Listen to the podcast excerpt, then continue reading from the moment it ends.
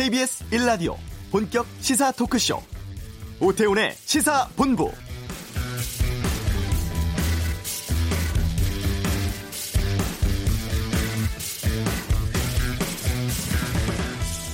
오전에 청와대발 주요 뉴스 두 건이 있었습니다. 먼저 문재인 대통령이 다음 달 10일과 11일 미국 워싱턴에서 도널드 트럼프 미 대통령과 정상회담 갖습니다.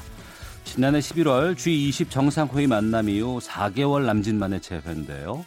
이 북미 회담 결렬 후에 비핵화 협상이 난관에 봉착한 가운데 정상 외교를 통해 교착 국면에 돌파구 마련될 수 있을지 주목되는 대목입니다. 또 김의겸 청와대 대변인이 조금 전에 상가주택 매입 논란과 관련해서 사의를 표명했습니다. 지난해 서울 흑석동 25억 상가 건물을 구입한 것을 두고 투기 논란이 거세지자 더 이상 자리를 유지하기 어렵다고 판단한 것으로 보이는데요. 방금 뉴스에서 자세히 다뤄보겠습니다. 오태훈의 시사본부 지난 2월 북미 정상회담 전에 스페인 북한 대사관에 괴한 침입하는 사건이 있었습니다. 여러 후속 보도 나오고 있는데 잠시 후 이슈에서 전문가와 함께 다뤄보겠습니다. 정치 현안에 대한 비평과 전망 정두원의 시사점에서 살펴보고 언론 보도를 비평하는 와치독은 뉴스로 뉴스를 덮는다는 의혹과 함께 청문회를 다루는 언론 보도 행태에 대해서 다양한 의견 듣겠습니다. 시사본부 초대석 오늘은 혜민 스님과 함께합니다. KBS 라디오 오태훈의 시사본부 지금 시작합니다.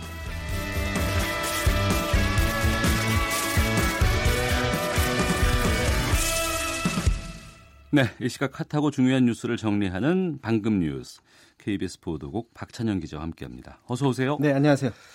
청와대 김의겸 대변인 사의 표명했다는 소식부터 좀 알려주시죠. 네, 재개발 투기 의혹 제기된 지 하루 만에 사의 표명했습니다. 방금 전에 말씀하신 것처럼 지난해 7월에 25억 7천만 원 상당 어, 흑석동 건물 구입한 것 두고 투기 논란이 일었었죠.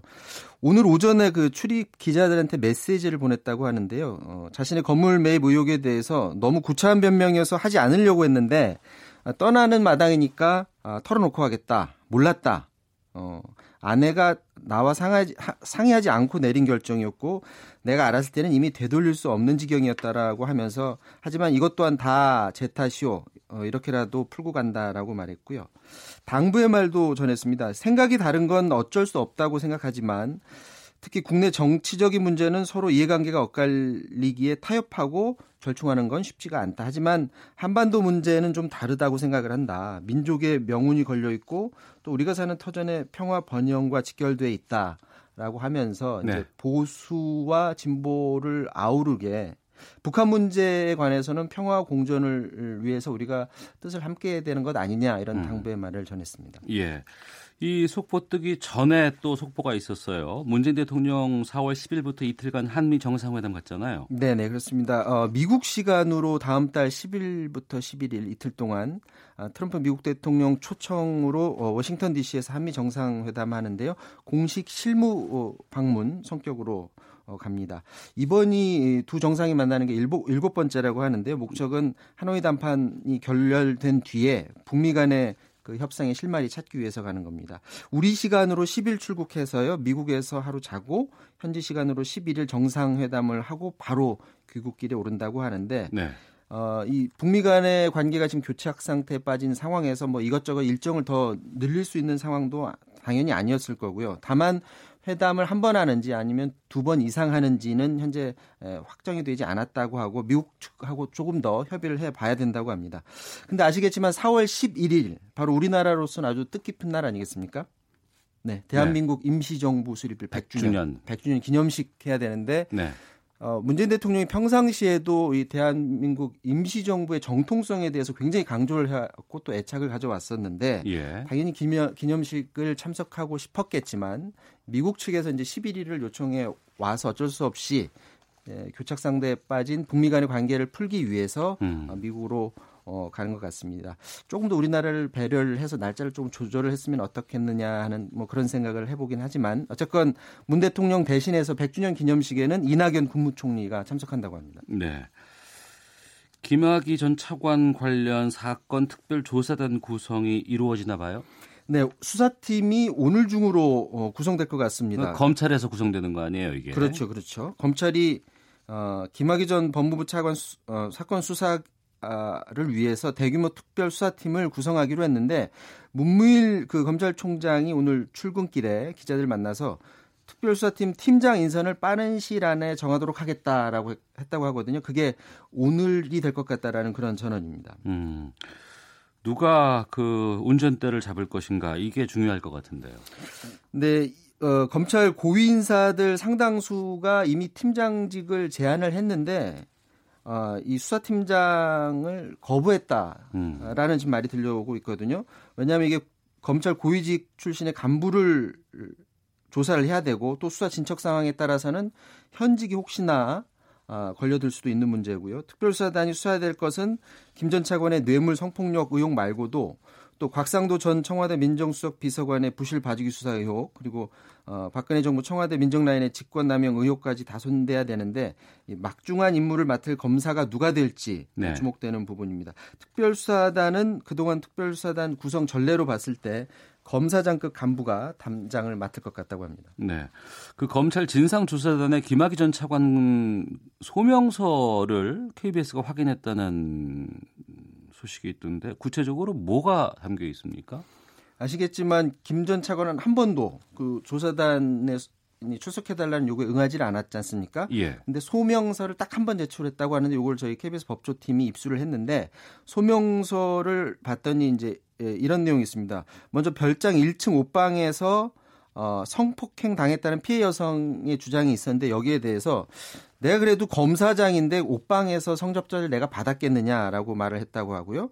또 별장 주인인 윤준천도 모르고 여성들도 저, 자기는 전혀 알지 못한다. 다 부인한 거네요. 그러면. 그렇죠. 모르는 사람은 어떻게 성폭행할 수 있냐라고 주장을 했다고 하는데 그런데 아시겠지만 김 전 차관은 윤준천 씨를 모른다고 지금 주장을 했지만 윤준천 씨는 처음에는 김, 아, 김학의 전 차관을 모른다고 했다가 다시 안다고 말을 바꿨고요. 네. 게다가 그것도 그냥 아는 것도 아니고 김학의 동영상을 같이 찍었다고 하고 또 아는 사이 이상이라고 윤준천 씨의 그 녹취록에 지금 이게 나와 있거든요. 그러니까 어, 김학의 전 차관이 모른다고 하는 주장은 사실은 거짓인 거죠. 음. 또김 전 차관의 소망, 소명서와 함께 피해 여성들이 성폭행을 당했다고 한 시기가 2006년에서 2008년까지 요 사이인데 이 기간 동안에 자기가 했던 행적 자료라면서 여러 가지를 지금 제출했다고 합니다. 특히 눈에 띄는 게 가계부인데 근데 이 가계부가 자신이나 아니면 어, 안사람 자기 부인의 쓴 가계부가 아니라 친척의 가계부를 지금 증거로 지금 내놨다고 합니다. 어. 요 가계부에 김 전 차관이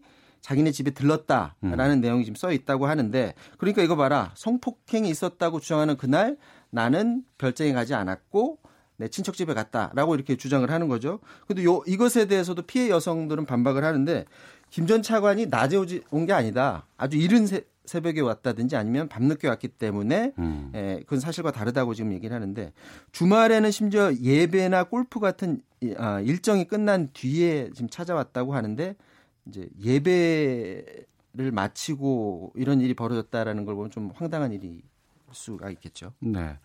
소식 하나만 보겠습니다. 아, 포항 지진 지열 발전 때문에 난 인재다라는 결론 나면서 포항 시민들이 당시에 지열 발전 관련 정부 관계자를 형사 고소했다고요? 네, 그 포항 지진 범시민 대책 본부가 전 음, 산업 장, 산업부 장관 비롯해서 형사 고소하기로 했다고 합니다. 이거는 지금 민사가 진행 중인데 형사 소송까지 더해지면 법적 다툼이 이제 더 확산되게 됩니다. 피고 소인은 지열발전소 관리감독 주무부처인 최고 책임자 전 산업통산자원부 장관. 근데 이, 이 장관이 구체적으로 몇 년도에 장관을 했던 사람인지는 지금 아직 어, 공개되질 않았고요. 네. 어, 전 장관과 함께 어, 지열발전 주도했던 넥스지오 대표 그리고 지열발전 대표 이렇게 모두 합쳐 3명을 미필적 고의에 의한 살인죄 그리고 상해죄로 고소하기로 했는데 특히 땅 구멍에 물을 강제 주입하는 과정에서 일정 규모 이상의 미소 지진이 계측이 됐거든요. 예. 그리고 대규모 지진의 전조 현상을 분명히 현장에서는 알았는데도 물을 강제로 주입했다는 점을 바로 미필적 고의에 의한 살인죄 그리고 상해죄 혐의 이유로 들었습니다. 알겠습니다. 여기까지 듣겠습니다. 박찬영 기자였습니다. 고맙습니다. 자, 이어서 교통 상황 살펴보겠습니다. 교통정보센터의 김은아 리포터입니다. 네, 이 시각 교통정보입니다. 수도권 위주로 교통량 많은 가운데 작업과 사고 여파받아 정체되는 곳들이 있습니다. 부산 포항고속도로 부산 방향 5천 5터널 부근 1, 2차로에서 화물차 화재 사고 처리하고 있어 주의운행하셔야겠습니다.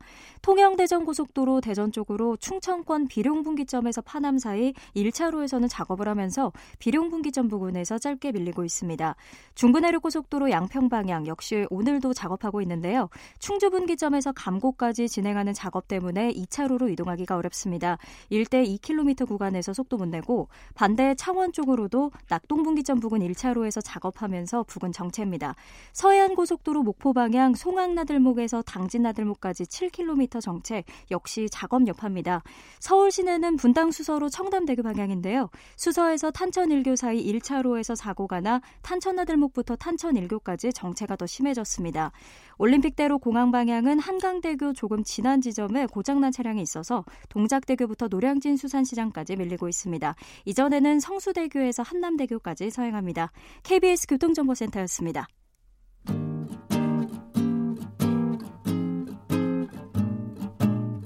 KBS 1라디오 오태훈의 시사본부 여러분의 참여로 더욱 풍성해집니다.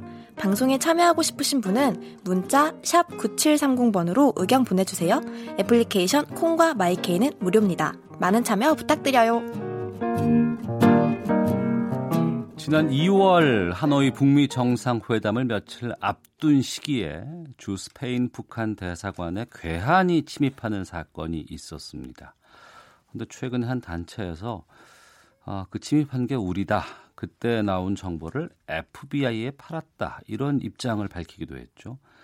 참 복잡한 내용인데 이거 좀 정리해 보겠습니다. 안찬일 세계 북한 연구센터 소장과 함께 말씀 나눕니다. 어서 오십시오. 안녕하십니까? 예.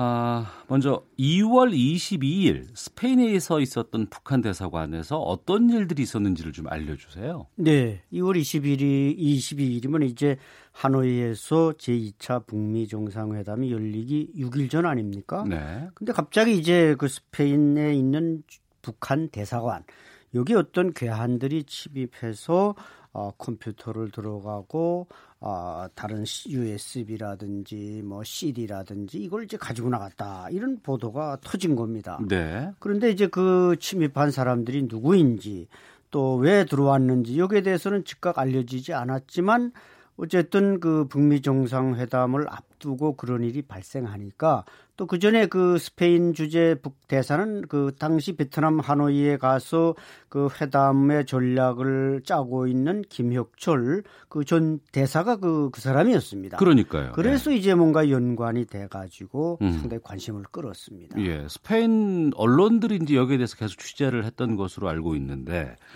그런 상황에서 이 우리가 침입했다 하고 나온 단체가 있었어요. 이 자유조선이라는 단체라면서요? 예, 그렇습니다. 이제 자유조선 용어로는 이제 후리조선인데 네.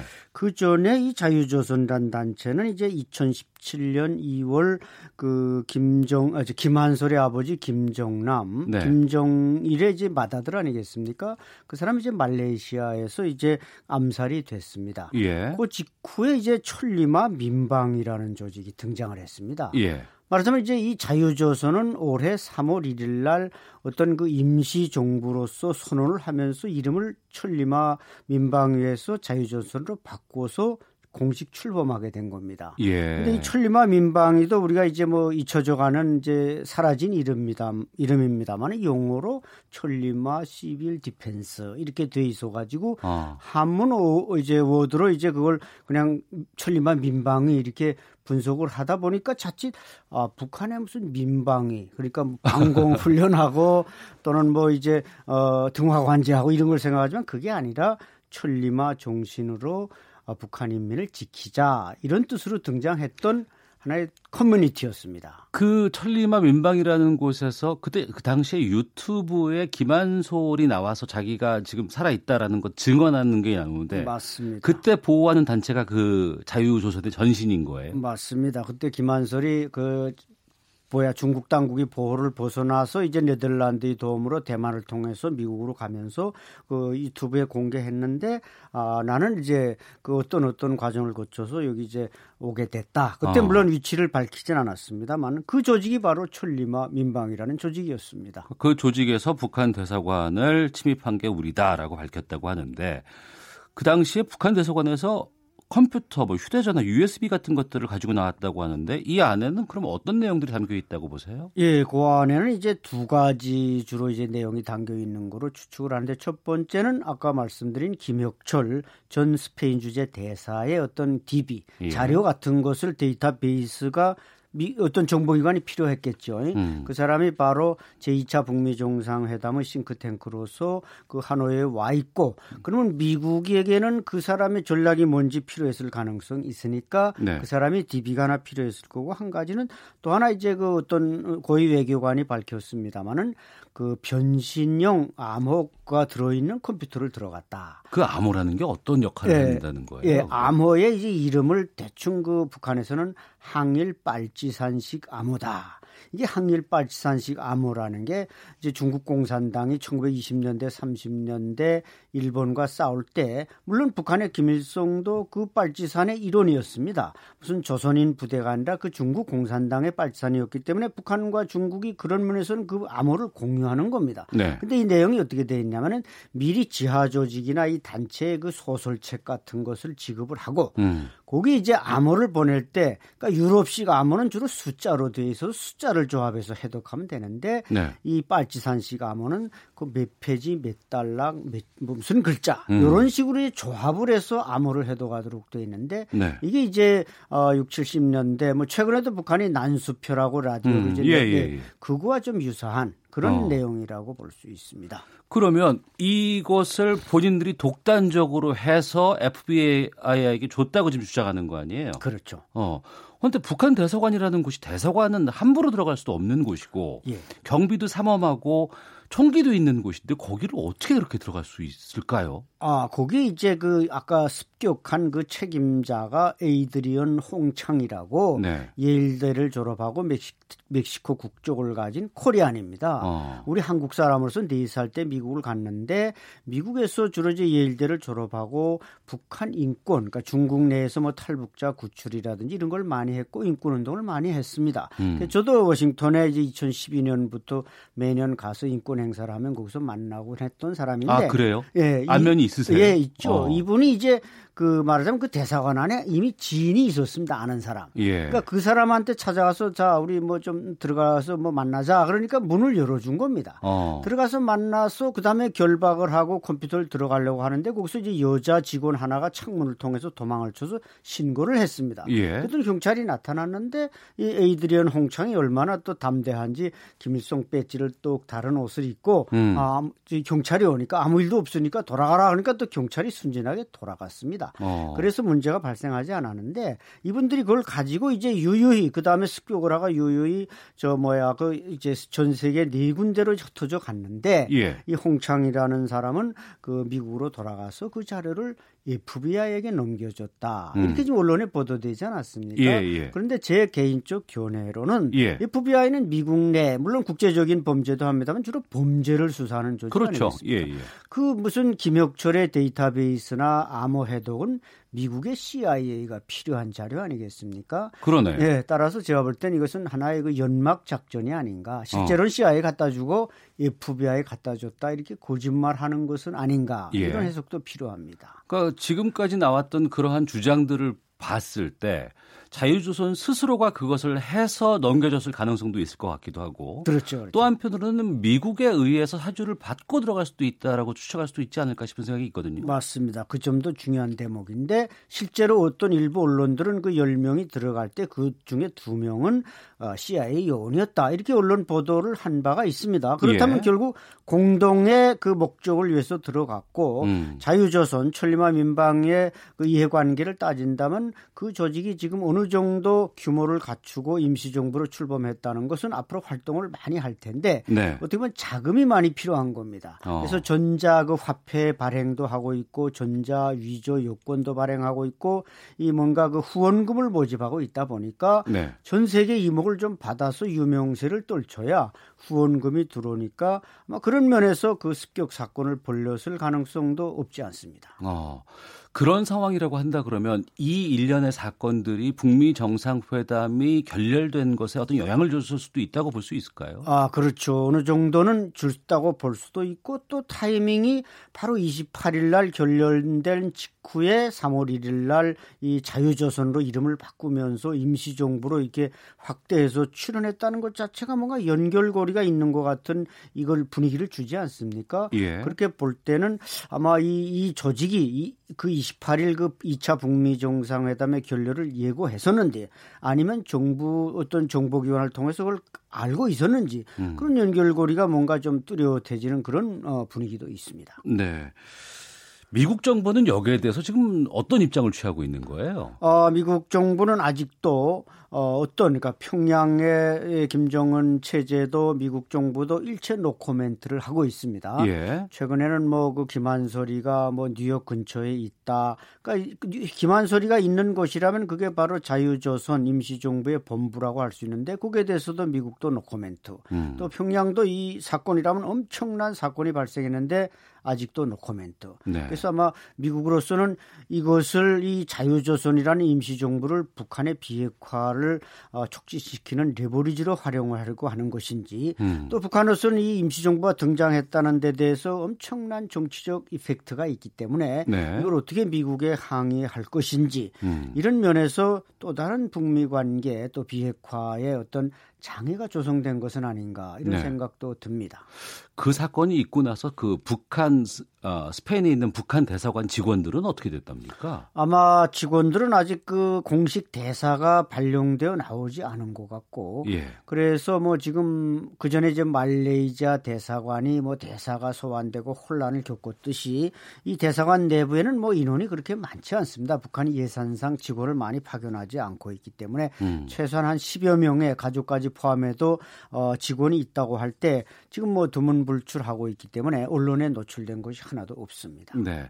자유조선의 주장이 지금 현재는 드러난 공식적인 그 의견이고 견해고 주장인데 그 스페인 쪽에서는 용의자들에 대해서 체포영장 발부했다고 들었거든요. 예, 예. 이 용의자들이 그리고 다 용의자가 특정돼 있는 상황 아니겠습니까? 그렇죠. 그럼 스페인으로 송환될 가능성도 있나요? 제가 볼 땐 이제 이 여러 국적을 가진 사람들이란 말이죠. 에이드리안 홍창은 뭐 멕시코 국적, 그 외 미국 국적도 있고 뭐, 뭐 심지어 탈북자도 거기 한 세 명 포함돼 있다. 어. 물론 이제 탈북자라고 하더라도 이미 미국이든 캐나다든 국적을 보유한 상태지만 이제 아마 신분조사에서 탈북자라는 게 드러난 것 같습니다. 네. 아, 아마 어느 정부든 자유국가 정부라면은 아, 이와 같은 스페인 당국, 법원 당국의 요청에 응할 것 같지는 않습니다. 왜냐 하면 음. 그것을 응해서 재판이 벌어질 경우 자유조선의 실체가 이 모두 그 낱낱이 밝혀질 수밖에 없기 때문에 네. 어떻게 보면 비밀 결사 조직인 이 자유조선의 신변 보호나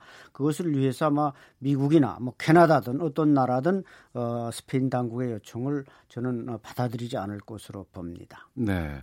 한미 정상회담이 다음 달 10일, 11일 있습니다. 그리고 네. 이제 아무래도 북미 간의 여러 가지 관계라든가 회담 같은 것들이 이제 복원돼야 될 상황인데요.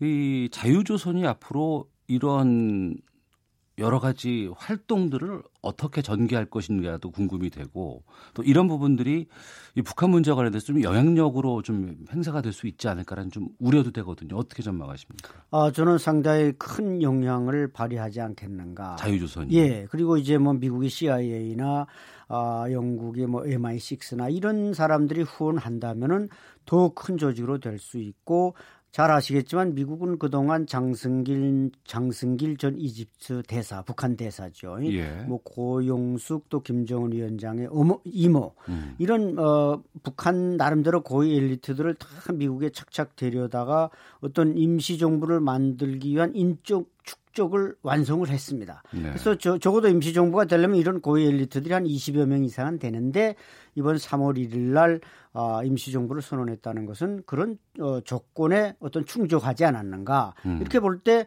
어, 우리가 잘 알고 있는 바와 같이 북한 정부는 지금껏 체제 안정을 누려왔습니다. 네. 북한 체제 밖에서든 안에서든 어떤 혁명이나 구태타가 한 번도 일어나지 않았는데 이런 임시 정부가 등장함으로써 북한 체제에는 엄청난 이 정치적 압박이 될 수 있습니다. 음. 또 미국이나 이런 자유국가들은 이것을 유엔 제재 미국의 어떤 비핵 그 비핵화를 위한 제재와 여기 레버리지로서 결합해서 활용할 가능성이 높단 말이죠. 네. 따라서 이 문제가 이자 말씀 하신 우리 문재인 대통령과 아, 트럼프 대통령의 정상회담에서도 아젠다가 작게는 될 수 있다. 음. 그래서 북한을 어쨌든 우리는 평화로 이끌고 비핵화를 완성해서 한반도의 안정을 이루어야 되는데 하나의 자유조선이라는 새로운 변수가 등장했다. 네. 이것을 우리가 어떻게 과거 우리 임시정부도 있었습니다만은 어떻게 우리가 이걸 어, 비중을 두고 그걸 대처하고 관리해 나갈 것인가 이런 문제도 아마 합의가 있을 것으로 예상이 됩니다. 그 자유조선이 더 큰 일이 있다고 추가 행동을 예고했다고 하는데 거기에 대해서 좀 들으신 바가 있으세요?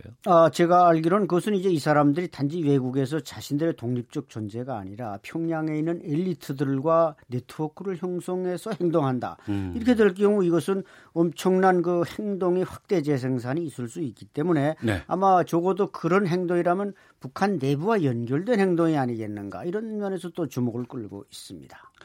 알겠습니다. 주 스페인 북한 대사관 침입 사건 주도했다고 알려진 단체 자유조선에 대해서도 좀 살펴봤습니다. 세계 북한 인권센터 안찬희 소장과 함께했습니다. 오늘 말씀 고맙습니다. 네, 감사합니다. 헤드라인 뉴스입니다. 지난달 반짝 상승했던 산업 생산 지수가 다시 하락세로 돌아섰는가 하면 5년 11개월 만에 최대의 감소폭을 기록했습니다. 정경두 국방부 장관과 패트릭 셔너헨 미국 국방부 장관 대행이 현지 시간으로 오는 1일 미국 워싱턴에서 한미 국방장관 회담을 개최합니다. 정부가 국제사회 제재 하에서 개성공단과 금강산 관광 재개를 추진하겠다는 기존 입장에서 한 발 물러나 우선 재개 여건을 조성하기 위해 노력하겠다고 밝혔습니다. 로스앤젤레스 다저스의 류현진이 미국 프로야구 개막전에서 눈부신 역투를 하며 승리 투수가 됐습니다. 애리조나 다이아몬드백스와의 개막전에 선발 등판한 류현진은 6이닝 동안 삼진 8개를 솎아내며 4안타 1실점했습니다. 지금까지 헤드라인 뉴스 정한나였습니다.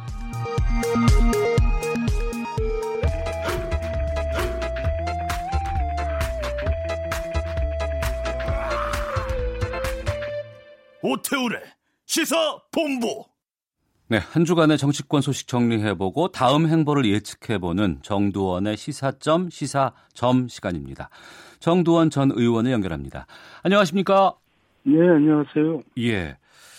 오전에 김우겸 청와대 대변인이 부동산 특이 의혹에 결국 사퇴를 결정했습니다. 이 사퇴의 배경은 어떻게 보세요? 아, 뭐 여론 당연히 안 좋죠. 예. 그것도 다른 사람도 아니고 청와대 핵심 중에 하나인 대변인이 그것도 부동산 투기 문제가 심각한 요즘 이제 그런 과감한 투자를 했는지 투기든지 모르지만 여론 그걸 계속 그, 그 자리에 놔두기 힘들었을 겁니다. 청와대에서도. 네. 어, 건물 매입 사실은 아내가 결정한 것이다. 하지만 나는 몰랐지만 다 어, 자신의 탓이다. 이렇게 얘기를 했는데 이 사태로 그냥 이것이 끝날까요? 아니면 파장이 더 있을까요? 파장이 이제 본인으로서는 뭐 끝났겠지만은 네. 이 지금 인사청문회 진행되고 있잖아요. 예. 진행된 게 아니라 이제 진행됐죠. 예. 그래서 이제 청문회 보고서 채택을 해야 되는데 그 중에서 국토부 장관도 이제 그런 문제가 비슷한 투기 문제가 있잖아요. 최정호 장관 후보자요. 예, 근데 국토부 장관이기 때문에 더 이제 엄격한 잣대가 이제 필요하죠. 네. 그게 다른 장관이라면 조금 이제 이해 소지 소지가 있는데 음. 국토부 장관이라서 문제가 있어요. 네. 지금 가장 중요한 문제를 그런 주택 문제를 다뤄야 되는 장관인데 그래서 어. 거기에서 지금 고민을 하고 있을 것 같은데요, 청와대에서. 네. 그러니까 김우겸 대변인의 사퇴가 그 지금 7명의 장관 후보자 인사청문회도 영향을 미칠 수 있다는 의미시네요. 그러면 한두 명 정도로 해결이 될까요? 아니면 더 파장이 커질 거라고 보십니까? 뭐 그렇게 많이 할 수 있겠어요. 네. 한두 명이라 한 명 정도 저는 개인적으로 그렇게 생각하는데. 예. 예, 그 약간 좀 여론이 안 좋아요. 그러니까 음. 그대로 밀고 가기에는 힘들 것 같아요. 네, 한 명이면은 최정호 국토부 장관 후보자를 염두에 두고 계시는 것 같네요. 전 개인적으로는 그래요. 예. 네.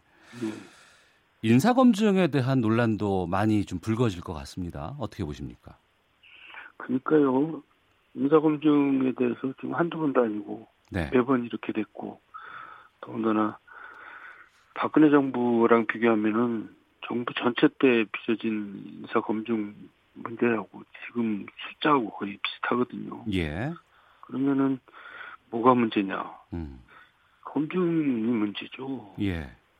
그럼 검증하는 사람들이 누구냐? 이제 그 사람들도 이제 책임을 물어야 되는 거죠. 네.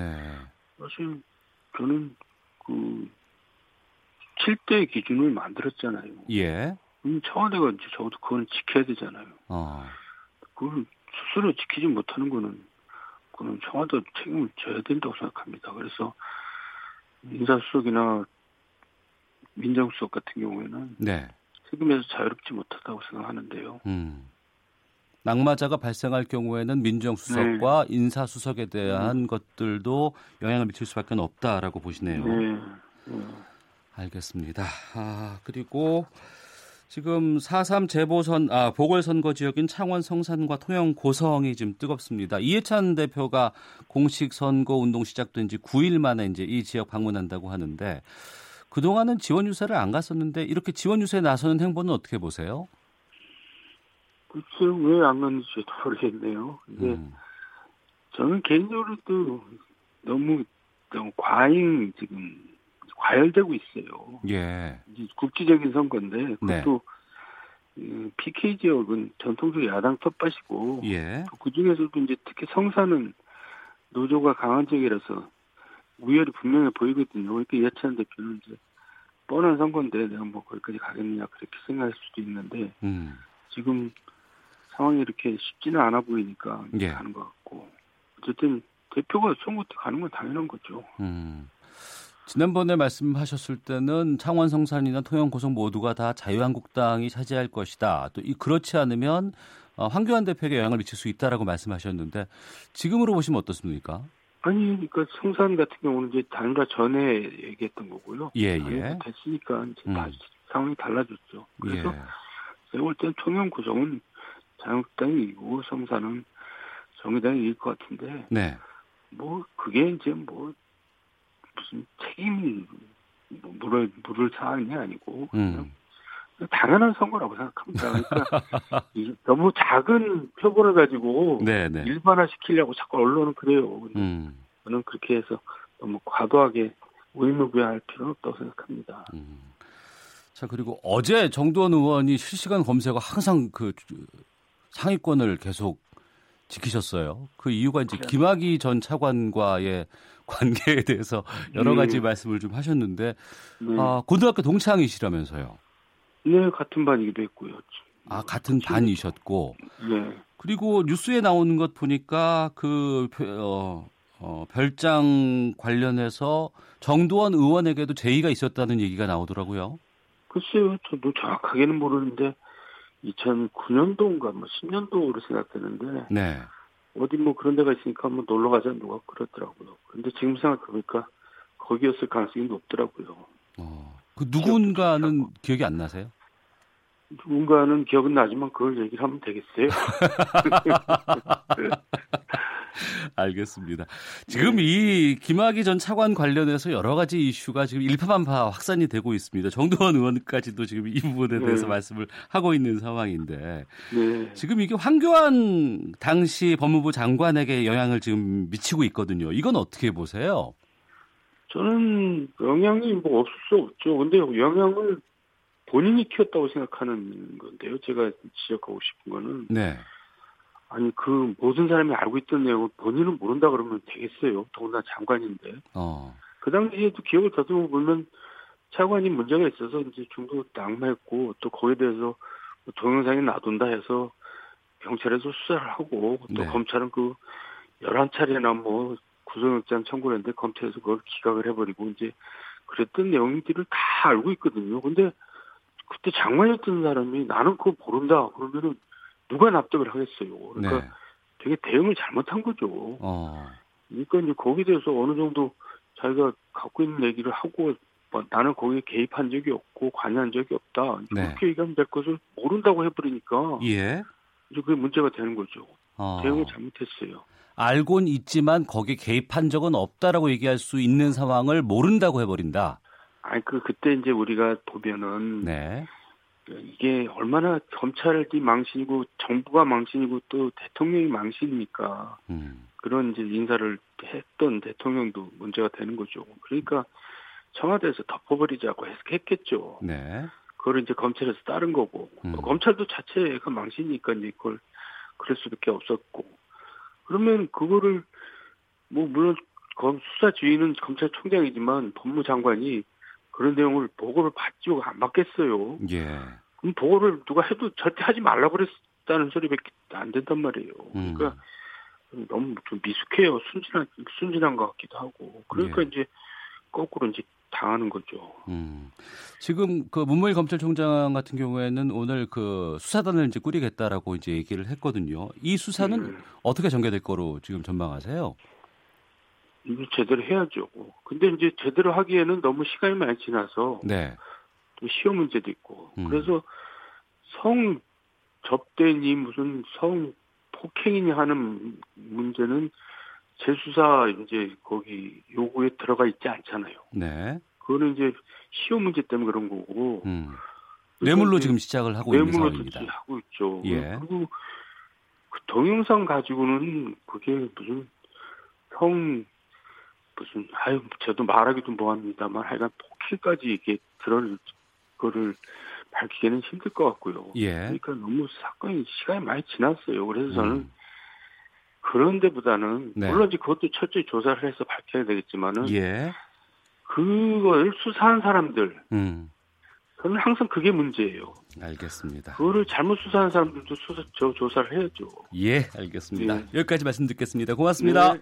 네. 예, 정두원 전 의원과 함께 했습니다. 아, 4790님, 민정수석, 인사수석도 책임져야 합니다. 촛불혁명 정부의 인사 맞나 싶습니다. 라는 의견 보내주셨습니다. 자, 1부 마치겠고, 잠시 후 2부에서 뵙겠습니다. 야, 아, 왜? 점심시간에 뭐하냐? 자야지. 야, 그러지 말고, 이거 한번 들어봐. 아, 뭔데? 지금 당장, 라디오를 켜봐. 나른한 오후, 깨울 시사 토크쇼. 모두가 즐길 수 있고 함께하는 시간. 유쾌하고도 신나는 시사 토크쇼. 오태훈의 시사본부. 네, KBS 라디오 오태훈의 시사본부 금요일 2부 시작하겠습니다. 저희 시사본부는 청취자 여러분들의 참여 기다리고 있습니다. 샵 9730번으로 여러분들의 소중한 의견 보내주시면 반영하겠습니다. 짧은 문자 50원, 긴 문자 100원의 정보 이용료 청구되고요. 어플리케이션 콩은 무료로 이용하실 수가 있습니다. 자, 한 주간의 언론 보도 분석해 보는 시간입니다. 정상근 전 미디어오늘 기자, 자만 아메리카의 알파고 신하 씨 외신 기자 두 분과 함께 와치도 감시견 시작하겠습니다. 두 분 어서 오십시오. 안녕하십니까? 예. 자, 지난 아, 이번 주 온라인에서 상당히 뜨거운 뉴스 참 많이 있었는데 그 중에 네. 하나를 좀 꼽아 봤는데 이부진 호텔 신라 사장이 마약류인 수면 마취제 프로포폴을 상습 투약했다는 뉴스타파 보도 이후에 경찰이 내사에 착수를 했고 이것이 온라인에서 뜨겁게 다뤄지기도 했습니다. 음. 어, 뉴스타파가 보도를 한 거죠? 네, 뉴스타파가 보도를 했습니다. 예, 이거는 그러니까 이제 뉴스타파의 제보자에 의해서 뉴스타파 이런 것이 있다라고 보도를 했고, 그런데 이제 이 보도에 대해서 일부에서는 어, 정치인 아니고 공직자도 아닌 어, 이 민간인에게 대해서 이런 보도나 관심이 좀 지나치지 않냐 이런 평가가 나오고 있어요. 어, 뭐 글쎄요, 뭐 이부진 사장이 뭐 물론 공직자는 아닙니다만, 근데 사회적으로 좀 막강한 영향을 가진 재벌 총수 중 한 명 아닙니까? 그래서 네.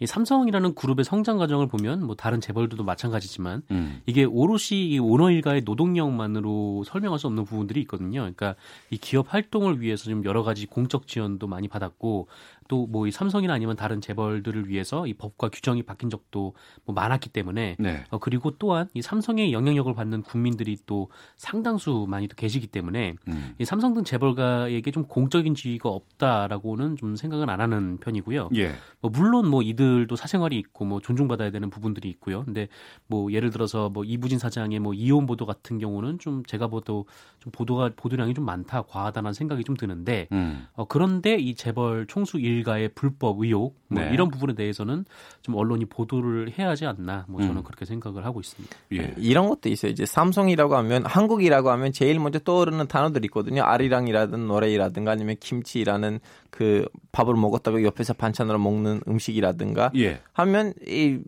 제보기에는 김치나 아리랑보다 제일 먼저 떠오르는 거 외국인들 머릿속에서 삼성이거든요. 어. 그래서 당연히 삼성이라는 그 기업 때문에 삼성을 만든 그 가문, 그 음. 가족에서 핵심 인물들도 어쩔 수 없이 그 언론에서 많은 관심을 받을 수밖에 없는 대상들이 음. 아닐까 싶어요. 음. 외국에서 삼성하면 대한민국 이렇게 연계가 돼요? 아니 일단 그렇죠. 대한민국하고 삼성은 동시에 떠오르는 단어예요. 뭐가 후자인지 모르겠어요. 그 음. 달걀이 먼저냐, 알이 먼저냐, 그 어. 닭이 먼저냐 하잖아요. 예, 예. 거기서 이제 뭐가 달걀인지 뭐가 닭인지는 모르겠어요. 음. 그렇다 그러면 삼성과 오너의 프로포폴 의혹은 외신에서도 보도로 좀 다룰 수 있는 내용이겠군요. 그렇죠. 그 경제적으로도 따져보면 지금 삼성하고 겨, 현대를 합치면 한국 경제 한 60% 정도 해당 해당되거든요. 음. 어쩔 수 없이 한국 경제로도 따져보면 삼성이라는 기업이 한국 경제의 제일 큰 부분을 차지하니까 그 삼성이라는 기업에서 영향력이 있는 인물들도 경제부 장관만큼 언론의 관심을 받을 수밖에 없는 거고 그 이유 때문에 외국에서도 언론에 네. 많이 나오지요. 이 음. 삼성 가문이랑 관련된 기사들이. 예. 근데 이 보도에 대해서 주요 일간지 가운데 네 곳만 다뤘다고 하는데 이 부분에 대해서 좀 정상훈 기자가 좀 정리해 주세요. 네, 뭐 네 개 일간지라고 하면 뭐 한겨레, 경향신문, 한국일보, 서울신문 등 네 곳인데 네. 어, 특징이 있다면 이곳 중에 세 곳이 사주가 없는 매체예요. 음. 어, 근데 이제 한국일보 같은 경우에는 뭐 사주가 있지만 뭐 보도 개입을 좀 최소화하기 위해서 뭐 지속적으로 뭐 제도적인 장치를 좀 만들려고 노력해 왔던 매체인데 네. 반면에 관련해서 좀 보도하지 않았던 혹은 보도하지 못했던 일간지 대부분은 사주가 있는 매체들이 어. 많습니다. 예. 뭐 아까 말씀드렸듯이 저는 이 사건이 뭐 보도적 가치가 없다라고 보진 않습니다만 물론 음. 경중은 좀 다를 수가 있을 것 같은데 네. 어, 그런데 다만 이 유독 삼성과 관련된 보도에 있어서 좀 우리 언론들이 이게 보도를 안 하거나 하는 모습들을 보여온 경우들이 많아요. 음. 특히 이제 사주의 영향력이 강한 신문에서 이런 일이 자주 발생을 하는데. 네. 어, 이 삼성이란 그룹이 사실 그 우리 일간지에 미치는 영향이 좀 엄청나거든요. 어. 광고 비중이 상당하기 때문에 네. 어, 그러다 보니까 이 삼성이 뭐 광고로 우리 언론을 대하는 경향들이 좀 있고, 음. 그러니까 비판하는 언론은 광고를 조금 주고 뭐 비판하지 않고 뭐 칭찬 기사를 많이 쓰는 언론은 좀 광고를 많이 주고 좀 이런 식이거든요. 예. 그래서 지난 2017년 5월부터 어, 최근 이제 이달 22일까지 그 23개월간의 그 삼성 광고 집행권을 미디어오늘에서 전수조사를 한 바가 있는데 음. 이 조선일보에 230건의 광고가 집행이 될 동안 한겨레에는 60건밖에 집행이 안 됐어요. 60개도 감사하게 생각해야 돼요. 어, 그렇게 보는 사람도 있을 수 있겠는데 근데 뭐 조선일보가 발행 부수가 많으니까 그런 거 아니냐라고 음. 하실 분들도 계시겠지만 그게 광고 효과 때문에 그렇다라고 보기엔 그렇지도 않은 게 한겨레보다 발행 부수가 적은 국민일보 같은 경우에는 130건의 광고가 집행이 됐는데 네. 한겨레는 거기에도 이제 절반에 미치지 못하는 음. 광고가 집행이 됐던 거죠. 네, 한겨레 60개를 감사해야 돼서 생각한다는 이유는 뭐예요? 아니 제가 삼성이었으면 하나도 안 줬을 거예요. 음. 알파고가 삼성이 아니라서 다행입니다.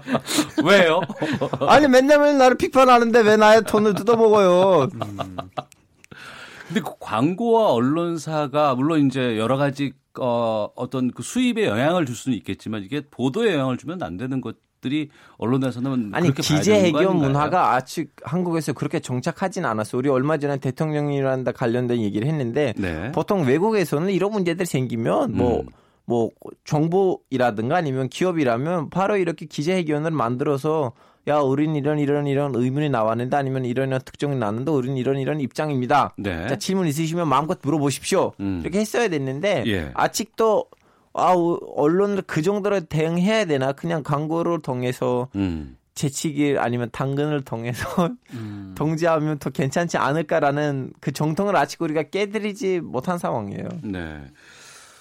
자, 이 이부진 사장의 프로포폴 의혹에 대해서 지금 몇몇 그 보수 쪽에 있는 매체 같은 곳인데 이런 쪽에서 연관 검색어로 보면은 그 유시민 이사장이나 유시춘 EBS 이사장의 이름이 거론된다고 해요. 네네. 그래서 그들의 주장을 이렇게 보면 노무현 재단 유시민 이사장의 조카이자 EBS 유시춘 이사장의 아들의 마약 밀수 보도가 나왔고 이것을 어 어, 보도가 나오자마자 이 이부진 사장의 보도가 나와서 EBS 보도를 덮기 위한 게 아니냐 이런 음모론이 나왔다고 하는데 이 부분은 어떻게 보세요? 어, 글쎄요. 이게 그렇게 되면은 약간 좀 선후 관계가 좀 바뀐 것 같은데. 그러니까, 예. 네. 그러니까 이부진 사장의 프로포폴 의혹이 불거지자 뭐 EBS 유시춘 이사장 관련 기사가 나와서 뭐 이걸 덮었다라는 의혹인데 이게 사실 아마 작년 10월에 음. 대법원 확정 판결이 나왔던 거거든요. 그래서 예. 좀왜 이제서야 이런 기사가 불거졌을까라고 생각하는 분들이 계시는지는 모르겠는데 근데 뭐 이 보도로 뭐 이부진 사장의 보도를 덮으려고 했다 혹은 뭐 유시춘 이사장에 대한 보도를 이부진 사장의 보도로 덮으려고 했다. 뭐 음. 이거 같은 경우에는 뭐 제가 뭐 아는 바가 없기 때문에 예. 이 뭐라고 좀 설명을 드릴 수가 없네요. 그야말로 음모론이거든요. 뉴스를 통해서 뉴스를 덮는다라는 게 가능해요? 아니 그거는 가능하긴 해요. 예. 근데 이번에는 성공하지 못하는 상황이에요. 지금 우리는 여기서 언급하고 있잖아요. 유시진 음. 이사장의 아들 보더라고 음. 실패 뭐 혹시나 그런 의도였다면 실패했다는 거예요. 네. 가능 하다고 했으나 어. 지금 우리가 문제가 나왔는데 한번 읽어보실 생각 없으세요? 아 저거 좀 다뤄야 돼요. 그러니까 지금 이부진 사장에 대한 언론 관심에 대해서 이런 반론도 있는데 0580님 개인의 의료 행위를 이렇게까지 다룰 필요가 있나요? 프로포폴이 히로뻥은 아니잖아요.라고 의견을 음. 주셨습니다. 어, 어떤 그 후속 보도가 지금 여러 가지 뭐 나오고 있을 수 있는지는 제가 체크를 못 해봤는데, 네. 그러니까 이제 그 성형외과에 근무했던 간호조무사의 말을 인용해서 보도가 나간 음. 것이고, 네네. 그 이후에 이제 경찰 수사도 지금 진행이 되는 곳인데, 네. 이렇게까지 보도를 해야 되냐라는 반론도 나오네요. 어, 네, 그렇죠. 근데 뭐 히로뽕이랑은 다른 프로포폴이라고 해도 어쨌든 이 현행법상 이 프로포폴이라는 것도 음. 마약류로서 관리 관리가 되, 는 거기 때문에 네. 뭐 이런 부분에 대해서 뭐 이게 마약은 아니지 않냐 좀 그런 거는 좀 아닌 것 같고 음. 이게 좀 어느 정도 관리가 되고 있는 상황이기 때문에 이거를 불법 투여했다면은 뭔가 좀 불법을 저지른 일이기 때문에 좀 네. 어, 관심을 아예 안 가질 수는 없는 그런 사안이라고 봅니다. 음, 알겠습니다. 정상근 전 미디어오늘 기자, 자만 아메리카의 알파고 신하 씨 외신 기자와 함께 한 주간의 미디어 비평 살펴보고 있습니다. 와치독 다음 주제로 넘어가 보겠습니다. 어, 문재인 정부 2기 내각을 이끌 7명의 장관 후보자에 대한 인사청문회가 마무리되었습니다. 관련해서 좀 청문회 관련 보도들을 좀 짚어볼까 합니다. 먼저 알파고 기자, 외국에도 청문회라는 제도 같은 게 있어요. 아니 있는 나라가 있고 없는 나라가 있는데 우리나라는 없는 나라였기 때문에 저는 터키 언론에서 일을 했을 때 네. 정문에 있을 때마다는 무조건 보도를 했거든요. 왜냐하면 음. 거기서 이제 그 국회의원들이 네. 대통령이 임명하려고 하는 고위급 인사를 음. 막 이렇게 하잖아요. 음. 그래서 그런 거 국민으로서 보기가 시원하니까 네. 자꾸 이런 것을 터키에다가 보도하고 요즘 약간 우리나라도 이런 거 있었으면 좋겠다. 국민 음. 마음을 시원하게. 음. 그래서 있는 나라 있고 없는 나라가 있는데 네. 뭐 민주주의 수치가 낮은 나라에서 없겠죠. 음, 방금 그 말씀하신 그 부분인데 청문회에서 여러 가지 얘기들이 나오잖아요. 네. 그러면 이제 언론에서도 그걸 다 다룰 수는 없기 때문에 네네. 네. 생중계는 하긴 하지만 정책이나 역량 검증보다는 개인 신상 질문이 많이 나오고 또 이것을 언론에서도 또 주되게 좀 보도하는 특징이 좀 있지 않겠습니까? 맞습니다. 뭐 이번 청문회 과정을 쭉 보거나 아니면 뭐 청문회 보도 같은 거를 좀 미리 보면서 아 이게 누구 얘기더라 할 때가 좀 많았는데 왜냐면은 음.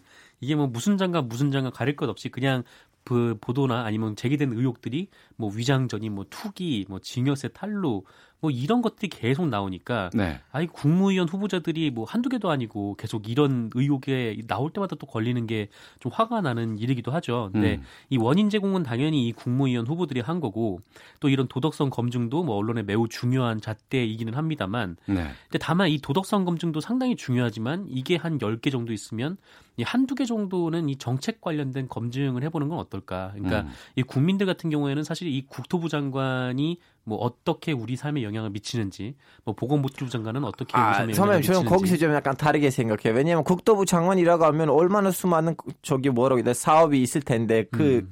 도덕적 문제가 있는 사람이라면 자기 측근한테 그런 사업을 물려주고 우리가 주는 세금을 헛되이 쓸 수도 있잖아요. 아, 그러니까 제가 말씀을 예. 드리는 건 그러니까 개인적인 도덕성 검증을 네. 하지 말아야 된다가 아니라 네. 이것 또한 굉장히 중요하고 반드시 파야 되는 문제이긴 한데 네. 이 관련해서 이 정책적 검증을 쭉 하면서 이 국토부 장관에 대한 뭐 국민들의 이런 관심을 좀 환기할 필요도 있다라는 거죠. 그러니까 국민이... 지금 사람들이 쭉 그 보도들을 쭉 보면서 아니 뭐 어차피 뭐 누가 국토부 장관이든 누가 뭐 보건복지부 음. 장관이든 그 사람 다, 뭐 다, 다 똑같아, 다 뭐. 똑같고 뭐 네. 비슷하고 이렇게 음. 지적들이 좀 나온다는 거죠. 예, 네. 알파고 기자. 아 저는 뭐 개인적으로 이런 생각을 해요. 그 국토부 장관이 예를 들면 후보가 음. 거기 이제 정론을 했을 때 정책에 대해서 얘기하면 우리 몇 프로가 그걸 이해할 거예요. 예를 들면 이쪽에서 우리는 고속도로를 깔아줄 거다. 거기를 고속도로를 깔아주면 이런 거 이렇게 했다고 하면 우리 이해했을 건가요? 음. 우리 국민으로서 제일 일반적으로 생각한 거는 이 사람은 우리 세금을 갖다 뭐지 그 버릴 것인가 아니면 뭐지 그 뇌물을 통해서 아니면 좀 뭐라고 해야 되나 그 이제 그런 식으로 우리의 돈을 자기 의, 이익에 알맞게끔 네, 그 부분을 한번 여쭤볼까 하는데 네. 그러니까 어 국민들이 관심을 가질 수 있는 분야에 대해서 언론들의 보도 가치가 많이 나오는 것인지 예. 아니면 언론들이 많이 다뤄지기 때문에 국민들이 더 거기에 또 관심을 갖고 있는 건지 저는 신임 국민으로서 음. 관심이 거기에 있어요. 이 사람이 우리 우리의 그 혈세를 음. 우리가 주는 그 세금을 진짜 이용 잘 이용할 것인지 네. 아니면 음. 거길로부터 자기 이익이 챙길고 자기의 자금을 만들 것인지 음. 저는 일단 그거 봐요. 네. 정책을 그 다음에 문제예요. 왜냐하면 음. 정책을 만든 사람들은 임명된 사람들 아니고 아니고요. 예. 그 무에서 음. 오랫동안부터 20대 후반에 입사를 해서 거기서 20년 30년 동안 보냈던 과장들, 부정 부장들, 국장들, 자관들이 할 것이지 예. 거기에다가 정치인들의 영향이 그렇게 크지는 않아요. 음. 저는 오히려 이 사람이 돈, 우리가 돈을 뜯어먹을 거냐 안 뜯어먹을 거냐 거기에 제일 먼저 관심을 갖고 있어요. 예. 정상근 기자. 네, 뭐 이렇게 국민들이 뭐 관심이 없으니까 뭐 정책 관련된 보도는 뭐 제껴야 된다 뭐 그런 류는 아닌 것 같고. 음. 근데 좀 이런 부분이 있죠. 그러니까 이번에 이제 최종호 국토부 장관 후보자가 가장 문제가 됐던 것 중에 하나가 이제 투기 의혹이었거든요. 그렇죠. 다주택자, 그러니까 다주택자를 가지고 예, 다주택을 가지고 있는 사람인데 이게 사실 불법은 아니에요. 이게 불법은 아닌데 그럼에도 불구하고 이제 국토교통부 장관 후보자로서 부적격하다라고 판결이 나오는 나오는 이유가 음. 어, 다주택을 규제를 하고 부동산 시장을 안정시켜야 할 국토부 장관 후보자가 좀 이런 생각을 가지고 있다는 게 좀 말이 되냐라는 점에서 음. 지적이 나왔던 거거든요. 그래서 네. 이런 좀 자질 검증 플러스 이 부서에서 어떤 역할을 하고 있는 거고 또 국민들에게 또 어떤 삶에 영향을 주고 있는지 또 그런 음. 사람이 국토부 장관 후보자가 국토부 장관이 되면 음. 또 주택 시장을 어떻게 할 건지 그런 부분에 대해서도 질의를 하고 또 답을 들어야 된다라는 게 또 언론의 역할이라는 어떻게 거죠. 얘기를 하다 보니까 국토부 쪽에 좀 집중이 됐는데 네. 통일부 쪽으로 쭉 가보겠습니다. 아, 통일부, 네. 어, 보도량도 통일부 장관 후보자인 김현철 후보자에 대해서 상당히 좀 많이 나왔었습니다. 음. 언론 보도 방향을 좀 짚어볼까 하는데 통일부 장관으로서 치우친 이념 검증 대 좀 철진한 색깔론이 좀 너무 많다라는 그런 평가가 나오고 있거든요. 아 그거는 다음 선거를 위해서 유권자를 기분 좋게 만들라고 하는 논쟁이라고 저는 생각했어요. 무슨 뜻이죠? 아 이거 지금 그 국토부 장관을 가지고 좀 이념적으로 많이 따졌잖아요 정부회 음, 음, 때는. 예. 그거는 이제 지금 문재인 정부 때는 어쩔 수 없는 음. 그 이제 보수적에서 나올 무조건 기본적으로 세트로 네. 음식 먹으면 세트로 나오잖아요. 그건 그러한 지적이에요. 그거는 그냥 저는 그렇게 생각했어요. 네. 정상근 기자는요? 근데 뭐 이런 뭐 정치적 비판이 뭐 있을 수도 있는데, 근데 저는 좀 김현철 후보자 같은 경우에는 언론 보도가 좀 굉장히 좀 경솔했다라고 생각을 들, 들었던 게 어떤 부분이죠? 그러니까 이런 거죠. 그러니까 김현철 후보자 같은 경우는 뭐 개인 SNS나 뭐 네. 인터뷰 같은 것들을 좀 샅샅이 뒤져서 음. 이 북한 관련해서 국민들의 정서를 자극할 수 있는 멘트를 발췌를 해서 그 멘트의 이제 앞뒤 맥락을 다 자른 다음에 네. 이게 완전 북한 대변인이다라고 어. 하는 식으로 지적을 하는 게 올바른 비판인지 좀 모르겠다. 라는 생각이 좀 들었어요. 그러니까 예. 이 조선일보가 김현철 후보자 청문회 다음 날 사설에 이 북한 대변인이기 때문에 뭐 임명하면 안 된다. 대변인 어. 같기 때문에 임명하면 안 된다. 요즘은 했는데, 누구나 다 대변인 되려고. 아 그렇죠. 대변인이란 말이 요새 많이 나오는데. 근데 사실 이 김현철 후보자는 학자 시절 북한학을 전공한 학자고 뭐 음. 화해 협력을 바탕으로 뭐 미래지향적 남북 관계를 발전해 나가야 한다. 뭐 이렇게 네. 주장을 했던 분이고 또 과거 칼럼에서도 뭐 북한 변해야 한다. 뭐 최근 북한의 행태는 뭐 절망적이다. 뭐 현실을 직시하라. 뭐 이런 주장을 한 바가 있거든요. 음. 근데 이런 식으로 좀 마구잡이로 뭐 네. 김정은의 대변인 같다라는 이런 프레임을 씌우는 것이 좀 올바른 언론 보도 태도인가? 음. 거기에 대해서는 좀 의문입니다. 예. 지금 청문회 관련해서 보내주시는 청취자분들의 의견은 다수가 주로 도덕성 검증이 우선되어야 한다라는 저는 국민의 마음을. 아는 사람인가 봐요. 그렇게 얘기하다가 나중에 혼나요. 지금 SKS 땡땡님께서는 음. 도덕성이 결여되어 있는데 정책 검증이 무슨 소용이 되겠습니까? 또 3199님 하나같이 흠없는 사람이 한 사람도 없을까요? 참 한심하고 실망도 큽니다라고 의견도 보내주고 계시는데요. 또 한편으로는 이런 부분도 있을 것 같아요. 그러면 흠없는 사람이 오면 보면 일을 잘 하거나 이런 거보다는 흠업만 없으면 문제가 안 되는 것 아니냐라는 또 그런 측면도 네, 흠만 없으면 그때부터 정책을 따져야죠. 흠이 음. 없으면. 네. 음. 일단 그걸 없애버리고 그 다음부터 정책에 끼어 들어가는 거. 음. 근데 흠에 대해서 우리가 너무 좀 결백하다는 생각은 안 드세요? 어떻게 보세요? 음, 뭐 흠에 흠이 없으면 좋긴 하죠. 네. 흠이 없으면 아, 물론 한데. 그렇죠. 네. 네. 근데 뭐 어쨌든 뭐 국무위원을 후보로 선택을 할 때는 좀 이런 부분에 뭐 그 도덕적 검증에 굉장히 좀 치중을 하는 좀 그런 모습을 보여야겠지만 음. 근데 뭐랄까 하여튼 좀 저도 청문회 같은 경우가 좀 미국식 같은 경우가 좀 참고가 많이 될 것 같은데 네. 이 미국에서는 뭐 장관 후보자가 딱 들어오면 일단 그 개인적 도덕성 검증 청문회를 쭉 하고 네. 그다음에 이제 정치 청문회를 또 다른 날을 잡아서 음. 이렇게 두 차례를 하거든요. 그래서 네. 좀 이런 식의 검증이 뭐 음. 양방향 검증이 좀 필요하지 않나 네. 그렇게 생각이 됩니다. 예. 우리나라 청문회 보도라든가 청문회 방송 같은 것들을 보면서 알파고가 느끼는 건 어떤 거예요?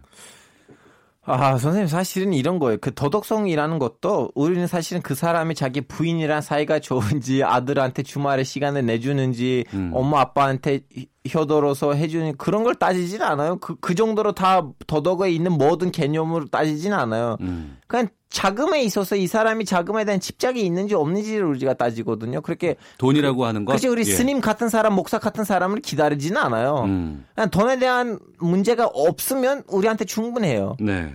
그래서 저는 이 정도로 우리 국민이 그 집착을 하고 있다는 자체가 진짜 성숙한 시민의 자세가 아닐까 싶어요. 왜냐하면 나는 돈을 주고 있는데 음. 그 정도로 난 감시해야 되지 않을까. 네.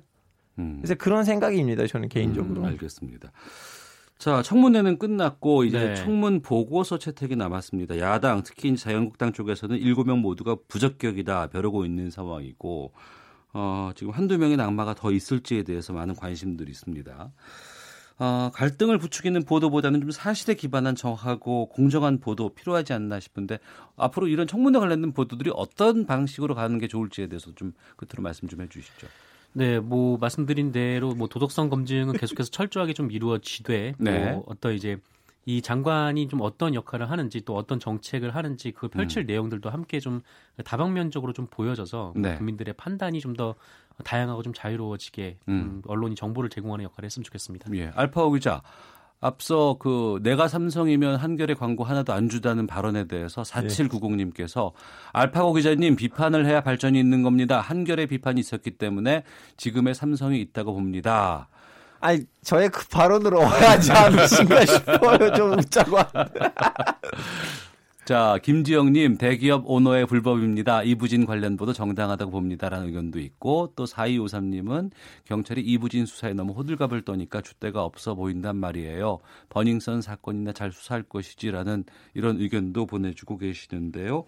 알파오 기자, 그럼 청문회 보도 같은 경우에는 앞으로 어느 쪽으로 방향성을 좀 제시해 줄지 끝으로 말씀해 주세요. 지금 좋아요. 음. 이거 유지합시다. 그래요? 알겠습니다. 언론이 잘하고 있다는 오랜만에 알파오 네. 기자의 얘기도 아니 잘한 걸 잘한다고 말해줘야죠. 네, 알겠습니다. 한 주간의 미디어 비평 Watchdog 정상근 전 미디어오늘 기자, 자만 아메리카 알파고 시나씨 외신 기자 두 분과 함께했습니다. 두 분 말씀 고맙습니다. 네, 고맙습니다. 네, 감사합니다. 헤드라인 뉴스입니다. 이번 달 서울과 경기도에서 판매된 생활 필수품 10개 가운데 6개 꼴로 가격이 한 달 전보다 내린 것으로 조사됐습니다. 강경화 외교부 장관이 미국에서 유엔 사무총장을 만나 한반도 정세에 대한 의견을 교환하고 유엔의 협조를 당부했습니다. 군 당국은 다음 달 1일부터 군사분계선 이남 지역에서 남북 공동 유해 발굴 사전 준비 차원에서 독자적인 기초 발굴 작업에 들어간다고 밝혔습니다. 국민연금 주주권 행사가 지나친 경영 간섭이라는 우려에 대해 박능우 보건복지부 장관이 국민연금은 투자기업의 중대하고 명백한 위법 활동으로 기금에 심각한 손해를 끼친 경우에 대해서만 절차에 따라 주주 활동을 적극적으로 이행할 것이라고 밝혔습니다. 국민연금공단 기금운용본부는 올해 1월 말 현재 국민연금 기금 적립금은 660조 300억 원이며 운용 수익률은 연초 이후 3.05%로 집계됐다고 밝혔습니다. 인공지능 기술을 활용해 금융사기 전화와 문자를 판별할 수 있는 인공지능 앱이 개발됐습니다. 인공지능 앱은 통화 내용을 실시간 분석해 보이스피싱 사기 확률이 일정 수준에 도달할 경우 사용자에게 경고 음성과 진동 알림을 제공합니다. 앞으로 전국 지방공항에서 반려동물과 동반한 이용객들에게 목줄 대여와 배변 봉투를 무료로 받을 수 있게 됩니다. 대북 제재가 본격화되면서 지난해 북한의 수출액이 이전의 10분의 1 이하로 급감했다고 미국의 소리방송이 오늘 보도했습니다. 지금까지 헤드라인 뉴스 정한나였습니다. 이어서 기상청의 강혜종 씨 연결합니다. 네, 먼저 미세먼지 농도입니다. 요 며칠 초미세먼지 기준으로 나쁨 단계를 보이는 곳이 있었는데요. 오늘 낮부터 다 해소돼서 보통 이상의 단계로 회복됐습니다. 다만 대구나 울산 등 일부 영남 지방만 나쁨 단계를 보이고 있습니다. 현재 대구는 1세제곱미터당 40 마이크로그램, 울산 37, 보통 단계인 서울은 19 마이크로그램을 기록 중입니다. 이렇게 미세먼지 없는 맑고 포근한 삼박자를 갖춘 봄 날씨 드러나고 있는데요. 오늘 맑은 뒤에 밤부터 구름이 많이 끼겠습니다. 주말인 내일은 날씨가 급변하겠습니다. 전국적으로 아침까지 비나 눈이 오다가 소강 상태를 보인 뒤 중부와 전북, 경북은 오후부터 밤사이 다시 비나 눈이 내리겠습니다. 강원 산지 쪽에는 최고 7cm의 눈이 쌓이겠고요. 그 밖에 내륙으로 1에서 3cm의 눈의 양을 잡고 있습니다. 경북과 강원도의 비의 양은 10에서 20, 서울 경기 5에서 10mm 정도의 비가 내리겠습니다. 오늘 낮 기온 서울 14도, 광주 대구 18도 등 전국적으로 10도에서 20도로 오늘 포근하겠습니다. 내일은 기온이 전반적으로 내려가서 아침 기온 서울 3도 등 2도에서 11도로 쌀쌀해지겠고 낮 기온도 서울 10도에 머물겠습니다. 9도에서 17도 분포가 되겠습니다. 내일 오후부터는 서해안의 바람이 매우 강하게 불겠고요. 해안과 일부 내륙에 바람이 강해지는 곳이 많겠습니다. 지금 서울 의 기온은 13.5도, 습도는 22%입니다. 지금까지 날씨였고요. 다음은 이 시각 교통 상황 알아보겠습니다. KBS 교통정보센터의 김은아 씨입니다. 네, 이 시각 교통정보입니다. 수도권 위주로만 정체되는 가운데 돌발 구간에 주의를 하셔야겠습니다. 무안광주고속도로 무안방향 서광산 부근 2차로에서 승용차 단독 사고가 나 처리하고 있고 부산 포항고속도로 부산 쪽으로도 5천 5터널 부근 1, 2차로에서 오전 시간대부터 화물차 화재 사고를 처리하고 있어서 주의 운행하셔야겠습니다. 통영대전 고속도로 대전 방향으로는 비룡분기점에서 파남 사이 1차로에서 작업하면서 비룡분기점 부근에서 1km 짧게 정체입니다. 순 순천 부산 고속도로 순천 쪽으로 진교 부근 2km 정체 역시 2차로에서 작업을 하고 있어서입니다. 서해안 고속도로 목포 방향 충남권 홍성 부근 2차로에서 하는 작업 때문에 일대 밀리고 중부내륙 고속도로 양평 쪽으로 충주 분기점에서 감곡 사이에서도 역시 작업하면서 2차로로 이동하기가 어렵습니다. 이 여파로 2km 구간에서 정체입니다. 서울 시내는 올림픽대로 잠실 방향인데요. 한강대교에서 동작대교 사이 1차로에서 추돌 사고가 나 노량진 수산시장부터 밀리고 있습니다. 있습니다. 강변북로 구리 쪽으로는 성산대교에서 양화대교까지 서행하고 더 가서 마포대교에서 원효대교 사이 3차로에는 고장난 차량이 있어서 마포대교부터 반포대교까지 막힙니다. KBS 교통정보센터였습니다.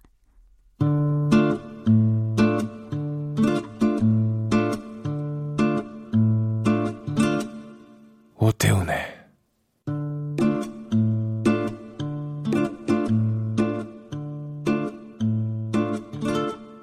시사본부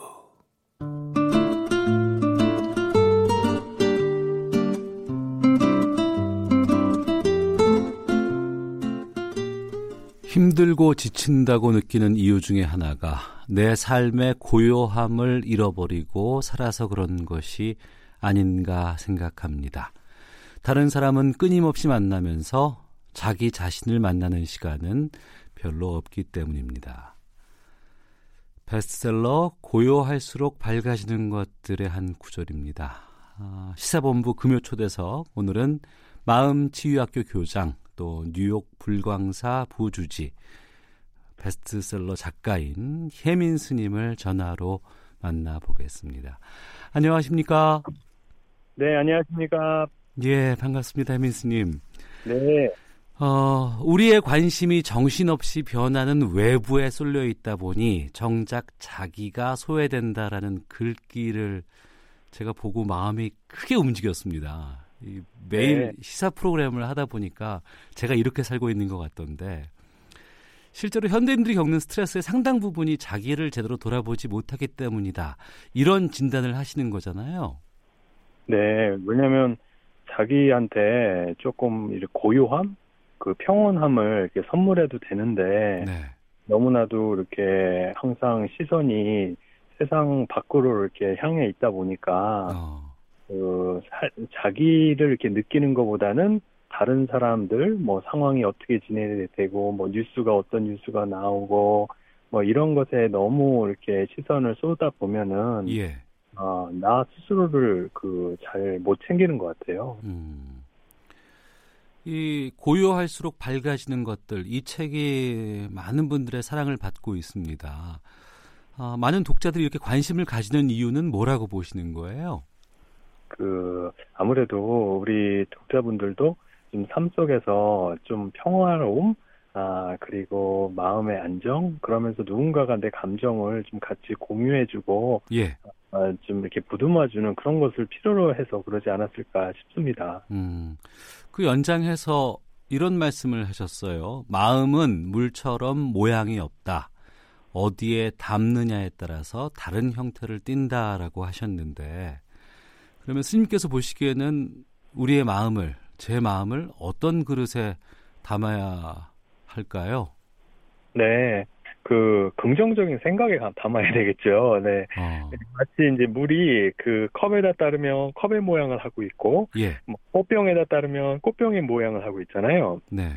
이제 상황은 우리가 항상 내가 원하는 대로 모든 상황을 만들 수는 없어요. 음. 그렇잖아요. 하지만은 그런 상황 속에서 내가 어디 어디다가 마음을 두는가 긍정적인 것을 좀 찾아보려고 노력하고 아 그러면서도 그 나를 희생자로 만들지 않는 그러한 것들이 이제 결국에 가서는 내, 그 나한테 도움이 되고 주변 가까운 아, 가족이나 친구들한테도 도움이 되는 것 같습니다. 네. 요즘 우리가 살다 보면은 점점 개인화되고 예민해지고 또 이것 때문에 관계가 틀어지고 극단으로 치닫는 경우가 좀 많아지는 것 같습니다.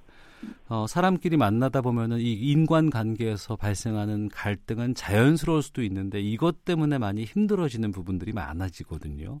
어떻게 바라보고 어떻게 대처하는 게 바람직한지 조언해 주신다면요. 어, 사실 갈등은 인간관계에서 그 피할 수 없, 는 부분 같아요. 예.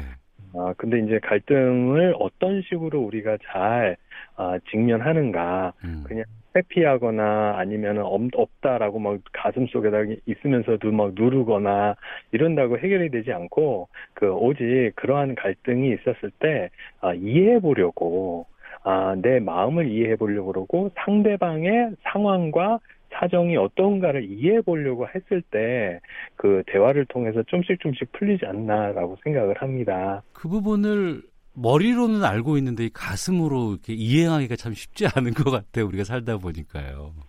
그래서 그거를 하려면 제일 처음에 우리가 어떻게 보면은 중요한 것이 내 스스로의 지금 상황, 내 몸은 어떤 느낌인가 그것부터 시작하는 것이 가장 좋은 것 같아요.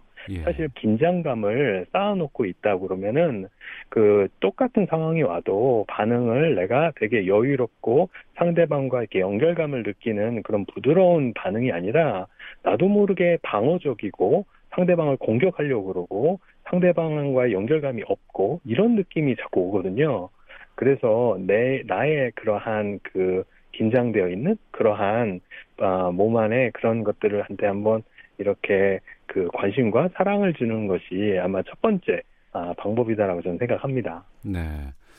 우리가 삶에 있어서 금전적인 부분도 상당히 많은 영향을 받고 주기도 하는데요. 이 돈 이야기를 좀 여쭤볼까 합니다. 100억 부자가 상담을 요청을 해왔는데 200억이 모자라서 사고 싶은 빌딩을 못 산다면서 하소연을 했다라는 강연 제가 들어봤거든요. 전 100억 부자라 그러면은 모든 게 다 해결될 수 있는 사람인 것 같은데 돈은 없어서도 걱정이지만 많아도 행복해지진 않나 봐요.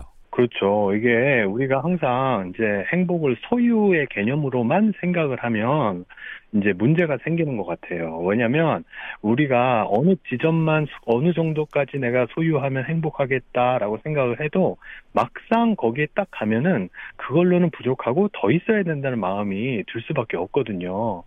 그래서 이제 어디서 그 조사를 했는데 얼마 연봉을 벌면 행복하시겠습니까? 그래가지고 예를 들어서 2천만 원 버는 사람 같은 경우는 뭐 4천만 원 딱 두 배를 얘기한대요. 네. 그러면 이제 4천만 원 버는 사람은 행복할 거라고 생각을 해서 그분을 찾아보면 그분은 또 8천만 원을 벌면 행복할 것 같다. 이렇게 얘기한다라는 거죠. 그래서 항상 우리는 그러한 그 모질하고 부족하고 결핍감을 어, 해소할 수 없는데 그래서 이제 행복이란 것을 그런 소유가 아니라 우리 삶 속에서 느낄 수 있는 여러 가지 소소하고 좋은 것들을 감상하는 능력이 아닌가라고 저는 생각을 해요. 어. 그 아침에 일어났을 때 아주 공기가 뭐 맑다거나 뭐 날씨가 좋다거나 그러면 되게 감사한 거고 그리고 몸이 아프지 않, 않다 그럼 그것도 되게 감사한 거고 그리고 저 같은 경우에는 이제 그 산에 되게 자주 가는데요. 예. 산에 가면은 제가 이렇게 찍어둔 나무들이 있어요 몇 개. 그래서 그 나무 볼 때마다 너무 고맙고 그 나무를 한 바퀴 두 바퀴 돌거든요. 이럴 때마다 나만의 어떤 휴식 공 간이 있는 것 같아서 너무 감사하고 그리고 그 운동하고 나서도 되게 고맙고 친한 친구 만나가지고 얘기하고 차 한잔 할 수 있는 것도 그 행복이고 그래서 이제 소소하지만 그러한 것들을 감상할 수 있는 능력이 행복이 아닌가. 그래서 일상생활에서 우리가 이런 걸 찾아보면 분명히 찾을 게 되게 많은 것이 아닌가라는 생각을 합니다. 네. 그러니까 행복을 찾고자 많은 노력을 하지만 정작 그게 욕망이 돼버리는 것이고 이 욕망을 좀 버려야 우리가 정말 진정한 행복으로 갈 수 있는 어, 것이 아닌가 싶은데 근데 이게 범인의 눈으로는 그걸 행동하기가 참 쉽지 않은 느낌이 들기도 하고요. 이 무소유를 내가 좀 많이 누리고자 하기 위해서는 어떤 트레이닝 같은 것들이 필요하다고 보세요? 사실 이제 그 무소유라는 것은 어, 마음에 큰 집, 집착이 없는 상태잖아요. 예. 그러니까 무소유라고 해서 아무것도 소유하지 않는다 이런 말은 아니고요. 음.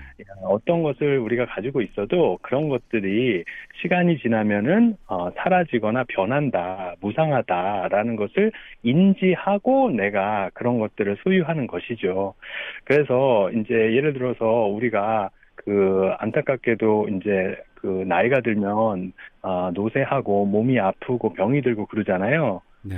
그런 것들이 우리 삶의 그 일부인데 우리는 그런 것들을 이제 마치 그런 것이 없는 것처럼 이렇게 생각을 하기 때문에 이러한 고통이 왔을 때 되게 힘들게 느껴지는 것이 아닌가라고 생각해요.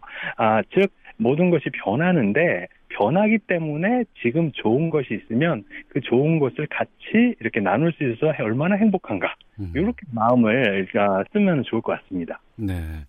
좋은 것만 보고 싶기도 하고요. 좀 마음을 넓게 쓰고 싶긴 한데 최근에 보는 여러 가지 뉴스들 접하는 우리 사회 이슈 하늘을 봐도 미세먼지 문제로 답답해지고 이런 갈등들이 계속 많아지는 사회가 되는 것 같은데 이거 어떻게 극복해야 될까요? 어, 사실 이제 그 그러한 외부적인 어떤 그런 문제들을 내가 그 마음대로 이렇게 바꿨으면 좋겠지만 그게 막 바꿔지지가 않아요. 그렇잖아요. 네. 어, 그럴 때 이제 내가 만약에 그런 것을 자꾸 생각해서 내 스스로를 이런 지금 상황의 희생자로 만들 수가 있어요. 음. 사회가 문제고 뭐 내가 뭐 다른 사람이 문제고 환경이 문제고 근데 이제 그렇게만 살게 되면은 어, 그, 나만 손해가 아닌가, 생각을 합니다. 그 변하는 건 없고, 예, 그, 그래서, 아, 물론 그 사회에 어떠한 그런 좋은 것을 할 수 있도록 스스로가 좀씩 좀씩 노력하는 것은 되게 중요해요. 네. 실제로 바꿀 수 있는 것은 우리가 노력해서 다 같이 바꿔야겠죠. 음. 근데 이제 제가 말하려는 것은 그 일상 삶의, 삶 속에서의 삶의 그런 문제를 당면했을 때, 그 이왕면은 예를 들어서 뭐 미세먼지가 많아서 힘들다 이렇게 마음을 들 수도 있지만 그래도 날이 따뜻해서 좋다라고도 음. 마음을 들 수 있잖아요. 네네. 네. 그리고 또 반대로 어, 어느 때는 되게 날이 추우면 또 미세먼지가 없잖아요. 음. 그럴 때는 막 날이 미세먼지가 없어서 좋다. 이렇게 또 마음, 마음을 긍정적인 것에 들 수가 있잖아요. 그래서 우리가 그, 아, 항상 그 마음을 부정적인 것에다가만 자꾸 둘려는 이러한 버릇을 긍정적인 것으로 바꾸려고 조금씩만 노력해 보면 어떨까라고 생각합니다. 명심하겠습니다. 예. 시사본부 금요 초대석 대한민국 불교계를 대표하는 명 강연자이자 현대인의 멘토로 손꼽히는 분이죠. 혜민 스님 함께 만나보고 있는데요. 방금도 마음에 대해서 말씀해 주셨습니다만 지금 마음 치유 학교 교장을 맡고 계신데 이 마음 치유 학교는 어떤 곳입니까? 네, 지금 서울 인사동하고 이제 부산에 지금 두 군데가 있는데요. 아, 사회에서 갖고 있는 다양한 문제들을 가만히 들여다보니까 지금 우리나라 사람들이 힘든 게 마음이 힘든 게 가장 힘든 게 아닌가. 예전에는 이제 배고프고 못 먹어서 문제였지만 지금은 그런 문제는 또 이제 국가에서 잘 이렇게 노력을 많이 하시잖아요. 예.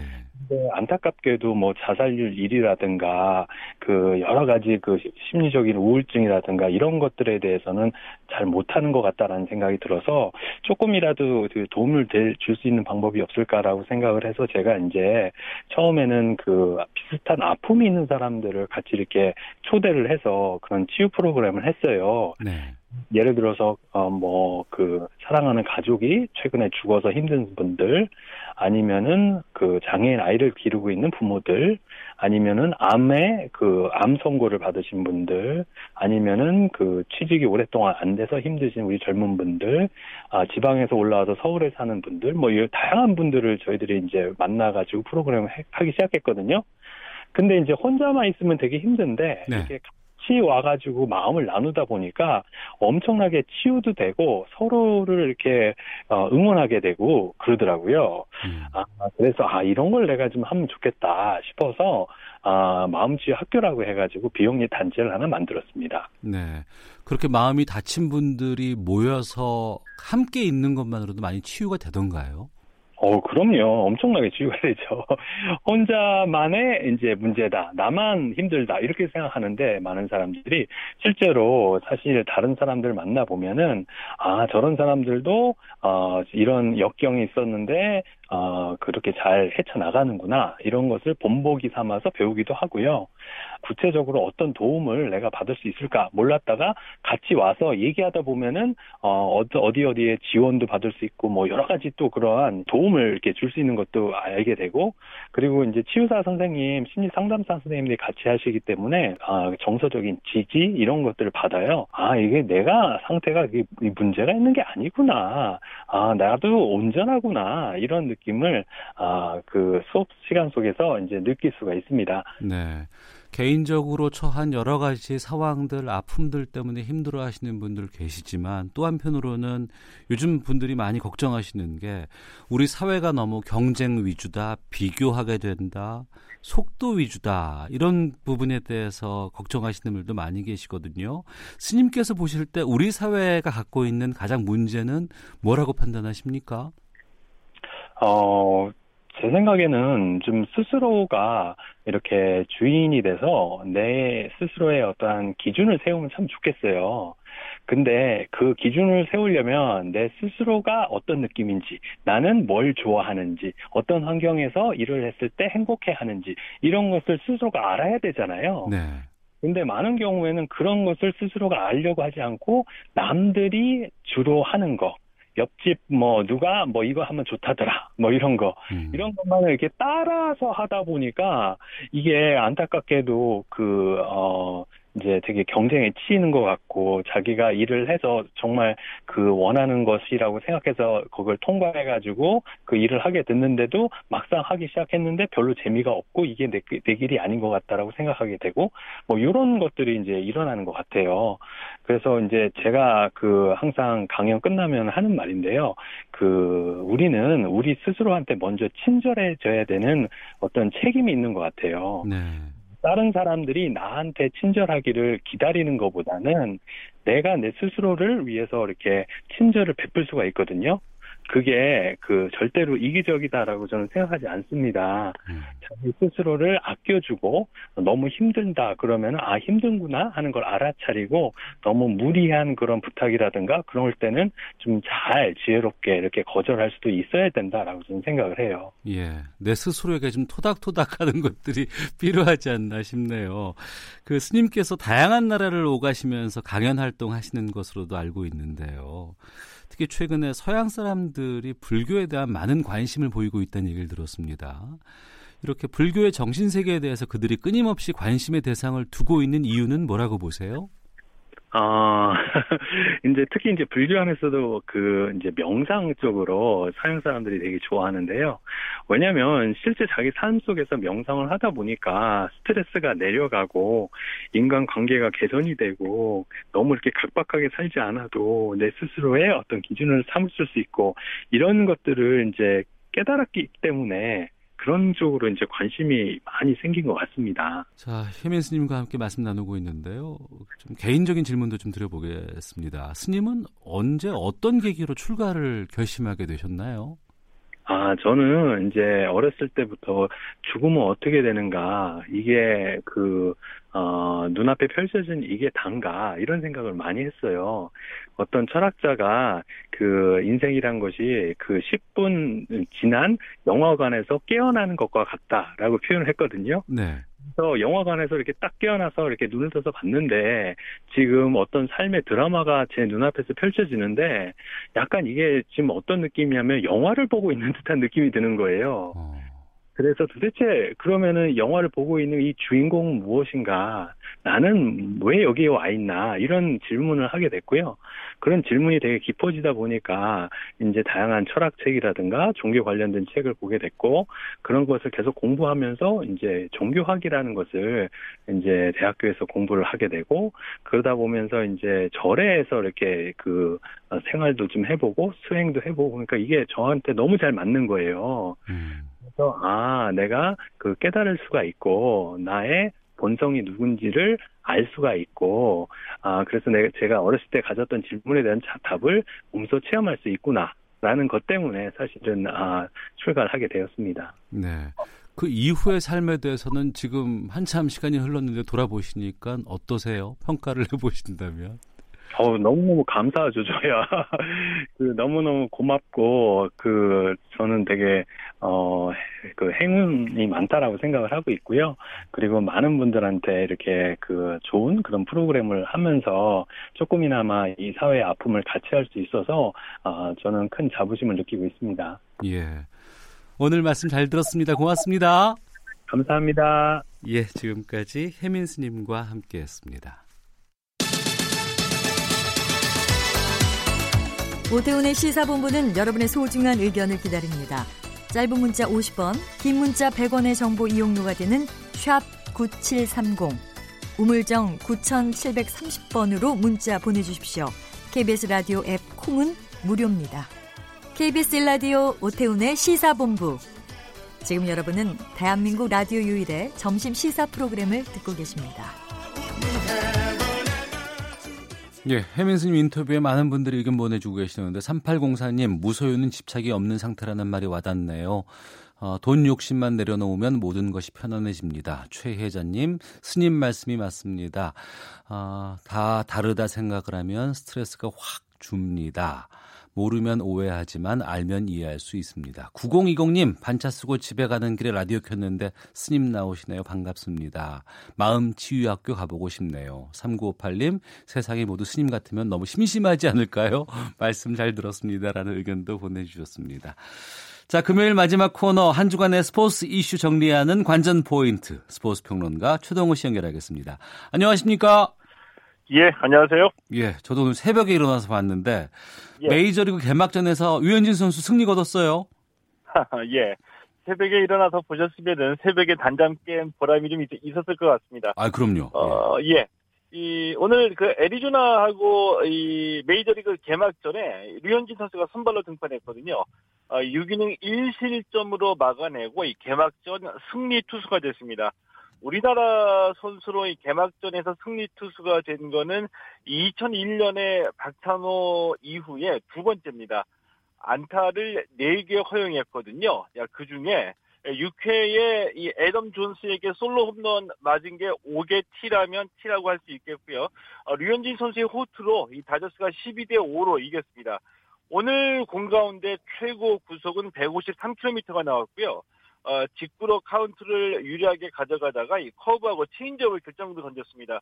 어, 직구뿐만이 아니라 이 커브와 체인지업도 위력적으로 구사가 되면서 어, 류현진 선수가 애리조나 타선을 압도를 했습니다.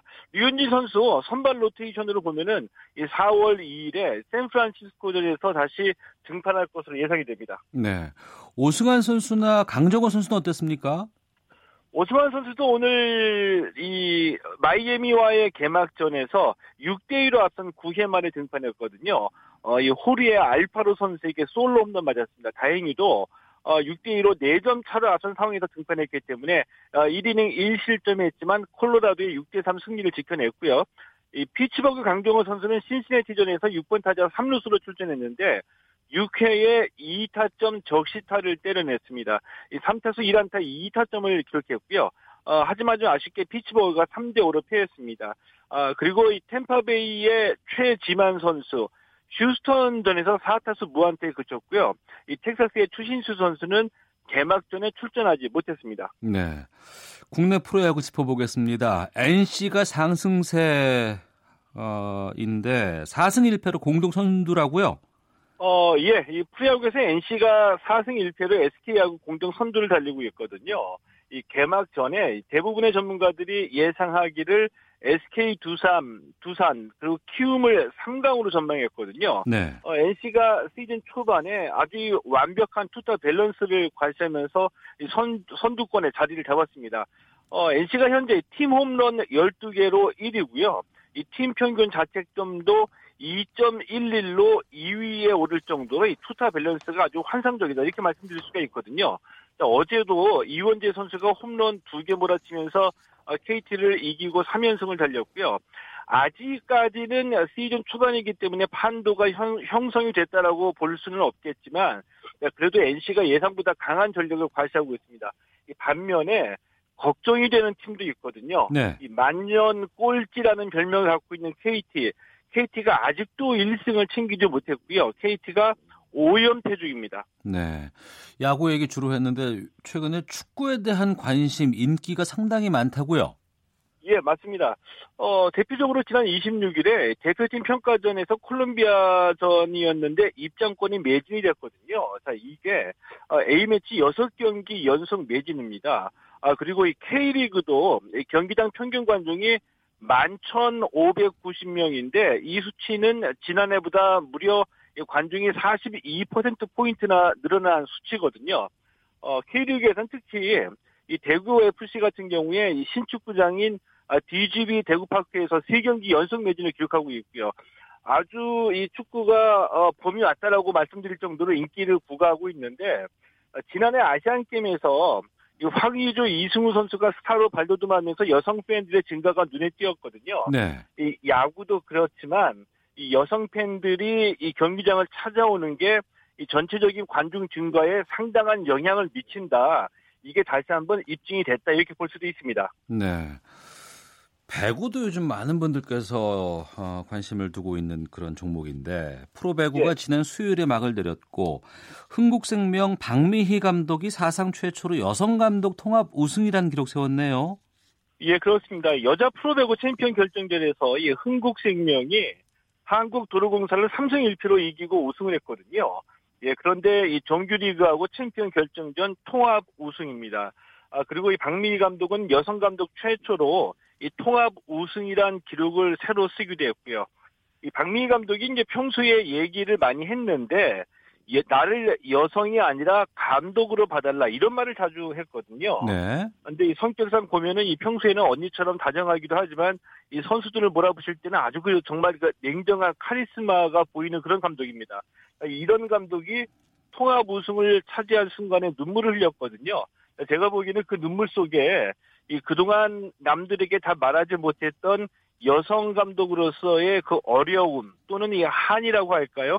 그런 사연이 많이 숨겨져 있지 않을까 이런 생각을 해보기도 했고요. 다시 한번 이 박미희 감독에게 축하의 인사 한번 드리고 싶습니다. 네. 내년 도쿄올림픽에서 다시 한번 단일팀 볼 수 있게 되었습니다. 도쿄올림픽 단일팀과 남북 동시 입장이 최종적으로 확정이 됐다고요? 어, 예, 그렇습니다. 도쿄올림픽 단일팀하고 동시 입장은 이미 남북 간에는 합의가 이루어진 사안인데 최종적으로 IOC의 승인이 있어야지 이게 시행될 수가 있거든요. 네. 그런데 이제 어제 IOC 집행위원회에서 단일팀하고 동시 입장을 모두 다 승인을 했습니다. 어, 이렇게 되면서 남북은 내년에 열리는 이 도쿄올림픽에서 어, 동시 입장을 하게 됐고요. 이 단일팀은 여자 농구, 여자 하키, 유도 혼성 단체전, 조정 네 종목에서 단일팀을 다시 어, 볼수 있게 됐습니다. 네. 관전 포인트 스포츠 평론가 최동호 씨와 함께 했습니다. 고맙습니다.